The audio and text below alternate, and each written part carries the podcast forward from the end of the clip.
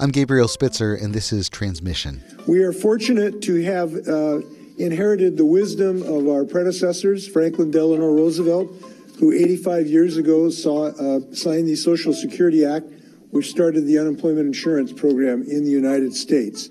This is Washington Governor Jay Inslee speaking during one of his daily press conferences back in mid April. Uh, this is a program to protect people who've lost their job through no fault of their own. And unfortunately, we have thousands of people in that situation today. The Security Department has paid $125 million last and 50,000 individuals, a quarter of a billion dollars into the pockets of Washingtonians since March. This is the most that has been paid in any week since the program began in the Great Depression in the 1930s.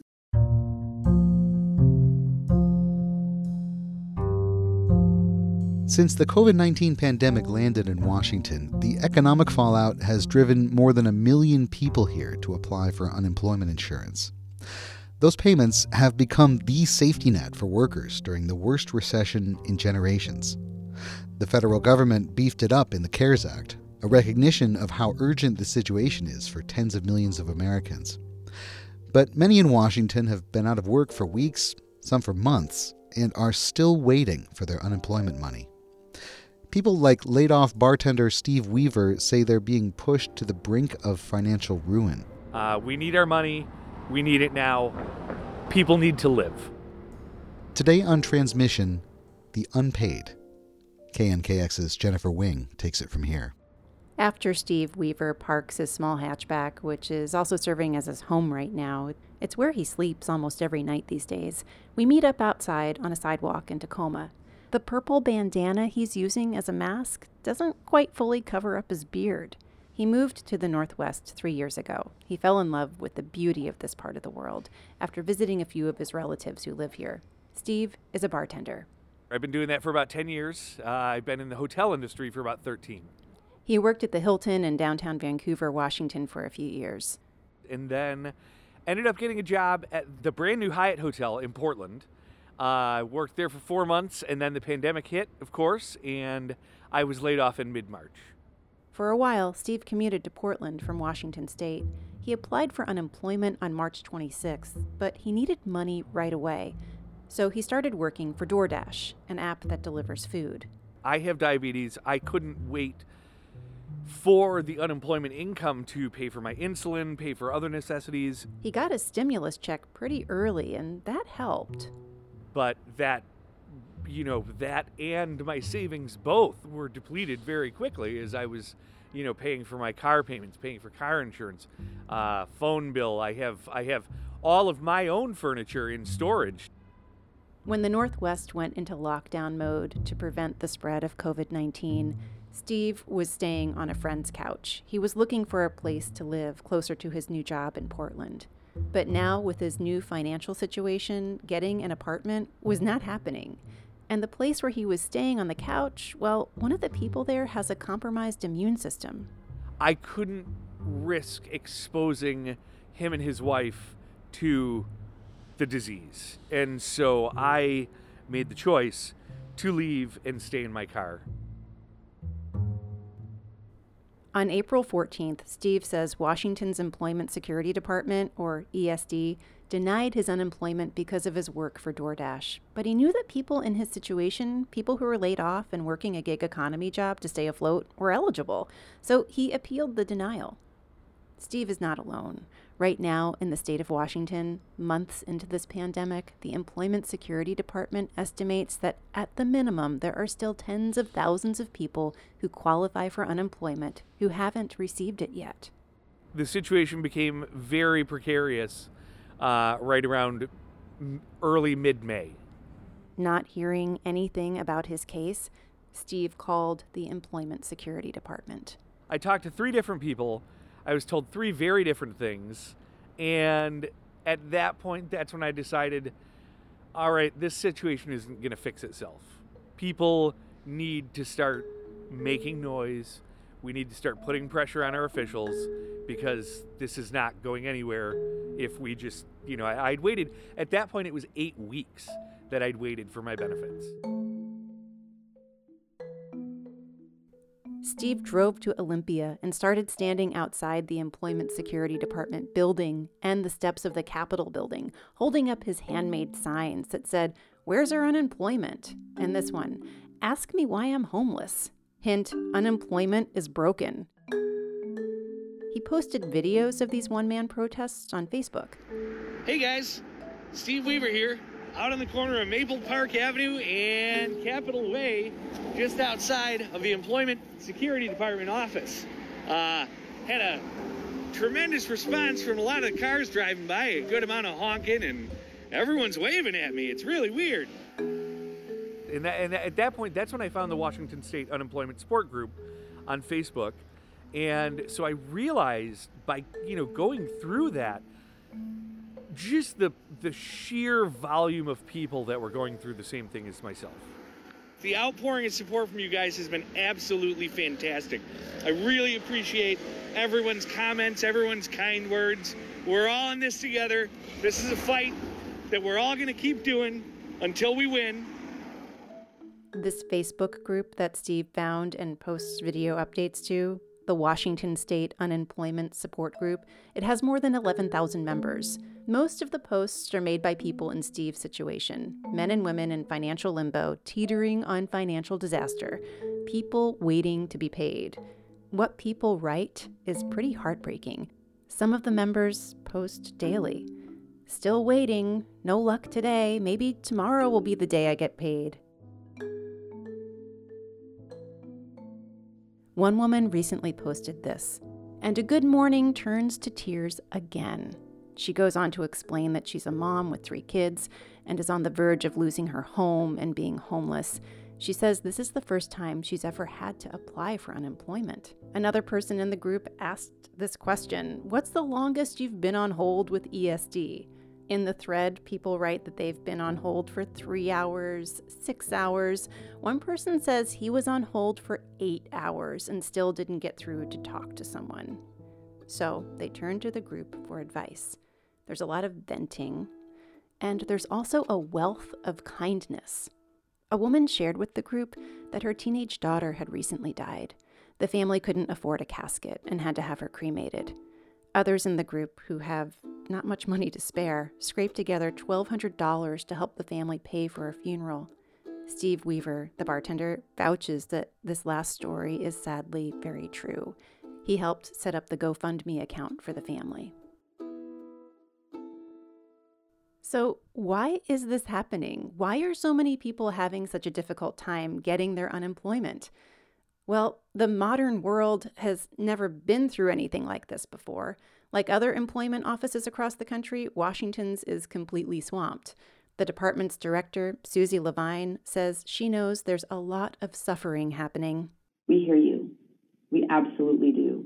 This drives what has been and will continue to be our number one priority getting every Washingtonian the benefits for which they are eligible as quickly as possible. In a crisis of this magnitude, that is a hard task. And in almost three months into this crisis, we are entirely focused on how we can continuously do better for people who are counting on us. Along with the volume of claims the state is trying to process, it's also dealing with a tidal wave of fraud. It's imposter fraud on a grand scale, stealing unemployment benefits one person at a time. What we're learning, according to CNBC, the U.S. Secret Service is currently investigating a Nigerian crime ring who they say are using American stolen identities and exploiting the coronavirus. These are identities that were previously stolen from credit reporting companies such as Equifax and TransUnion. Suzi LeVine says no information was stolen from her department. The state estimates more than $600 million has been lost to this Nigerian fraud ring. So far, about half of it has been recovered. Dozens of people are being hired to investigate claims and to answer the fraud hotline. Because of the fraud, LeVine is halting payments to some people who had been getting unemployment, people the state isn't so sure about and won't send any more money to until identities are verified. Because we still can't distinguish between the legitimate and the fraudulent claimants, I am not going to send money out to fraudulent claimants. And it takes a skilled investigator, and we're training more people for this skill to be able to distinguish between these fake identifications and the real ones. This is the situation that Sabrina Holcomb is in. She was getting unemployment, and then the money just stopped. My savings account is at zero. Sabrina is a laid off IT worker in Lakewood. She's also a member of the Washington State Unemployment Support Group. She has two grown kids living with her at home. She didn't pay rent this month. She's dipped into her retirement account and doesn't want to completely deplete it. She's starting to run out of options. I had to go and try to get a credit card, which I have I have sworn not to do. I went and got a credit card so that I could buy groceries and try to get the, the tabs on my car expired. And that's never happened to me. That I couldn't just go and get the tabs on my car. Or that I'm looking at my car insurance bill and I'm trying to figure out how am I going to pay this? And I've never had a problem with that. And I do now. When Sabrina's unemployment was stopped, the state asked her to re verify her identity. I uploaded my driver's license and my social security card for myself, and I did my son for him. We uploaded it ex- the day that I got the alert. I sent it in immediately, and so I said, "We'll, we'll just wait. You know, they'll get it done. They'll they'll verify. They'll clear us. We're fine." Sabrina is still waiting. She wants the state to know that she's just as mad about the lack of communication as she is about not knowing how she's going to pay for groceries you need to communicate to people because this is our lives. This is our livelihood. These are our families. This is money that we have put into the system. We've worked. I've worked my entire life. I've never had to file for unemployment. And if this is the way that it goes, this is a this puts a real bad taste in your mouth. And, and I'm afraid for my children. You know, what if what if this continues? What do I do?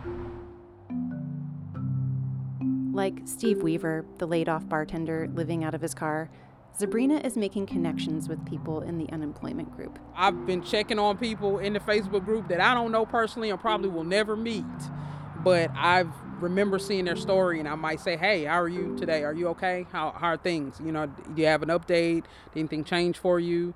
One of the people in the group who she's gotten to know is Steve. Steve Weaver is an amazing human being. And I told him that. I said, You are an amazing human, sir. And again, Sabrina and Steve, they've posted a lot of video updates. A post from Steve a few weeks ago came as a big, happy surprise.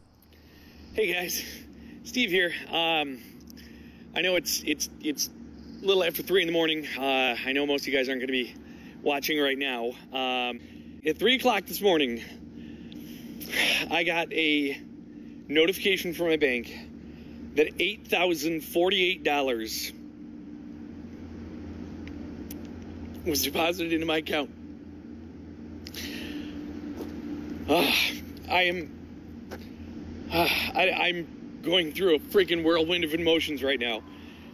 And I was in tears for this man who is living in his car and, and doing his best to help other people when he could be concerned about himself. And he's not to see a human being like that makes me say, okay, maybe I can do a little bit more. Once this is all over with, I can help somebody. I can reach my hand out, you know. Thank you for everyone's support. Thank you so much for everyone that helped out. We're going to keep fighting, and all of us are going to get the money we need and we deserve. Thank you.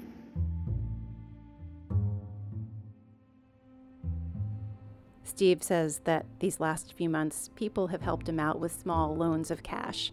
No one wants to be paid back. They just tell him, Don't worry about paying me back, just pay it forward. One way he's trying to do that is to share the stories of people like Sabrina and the thousands of others who are waiting for their unemployment to come through. The night before I met Steve in Tacoma, he gave public testimony at the Olympia City Council meeting. This system that is administered by the state that is supposed to be equitable for everyone is equitable only in failing Washingtonians that desperately need it. Steve is taking his one man protest on the road, standing with his signs on street corners in cities across Washington state to make more people aware of the issue. He's calling it his Weaver Across Washington tour. After Steve and I finish talking, he heads to a drugstore to buy insulin. Remember, he's a diabetic. But it's not for him. It's for a woman he met on the Facebook group who's also a diabetic, but who can't afford to buy this medication she needs to stay alive. As he was heading to get the insulin, the woman sent Steve a message that her church was able to take care of this need. So the money he was going to spend on insulin, he sent it to Sabrina instead.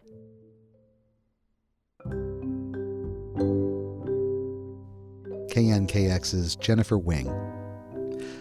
We should note this story is evolving. The Employment Security Department says it might be getting help from members of the National Guard to chip away at the backlog and to speed up the process of investigating suspicious claims.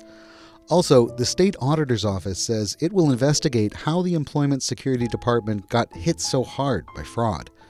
Auditor Pat McCarthy says her office can't speed up any payments for people, but it can try to figure out how things got so bad, so hopefully something like this doesn't happen again.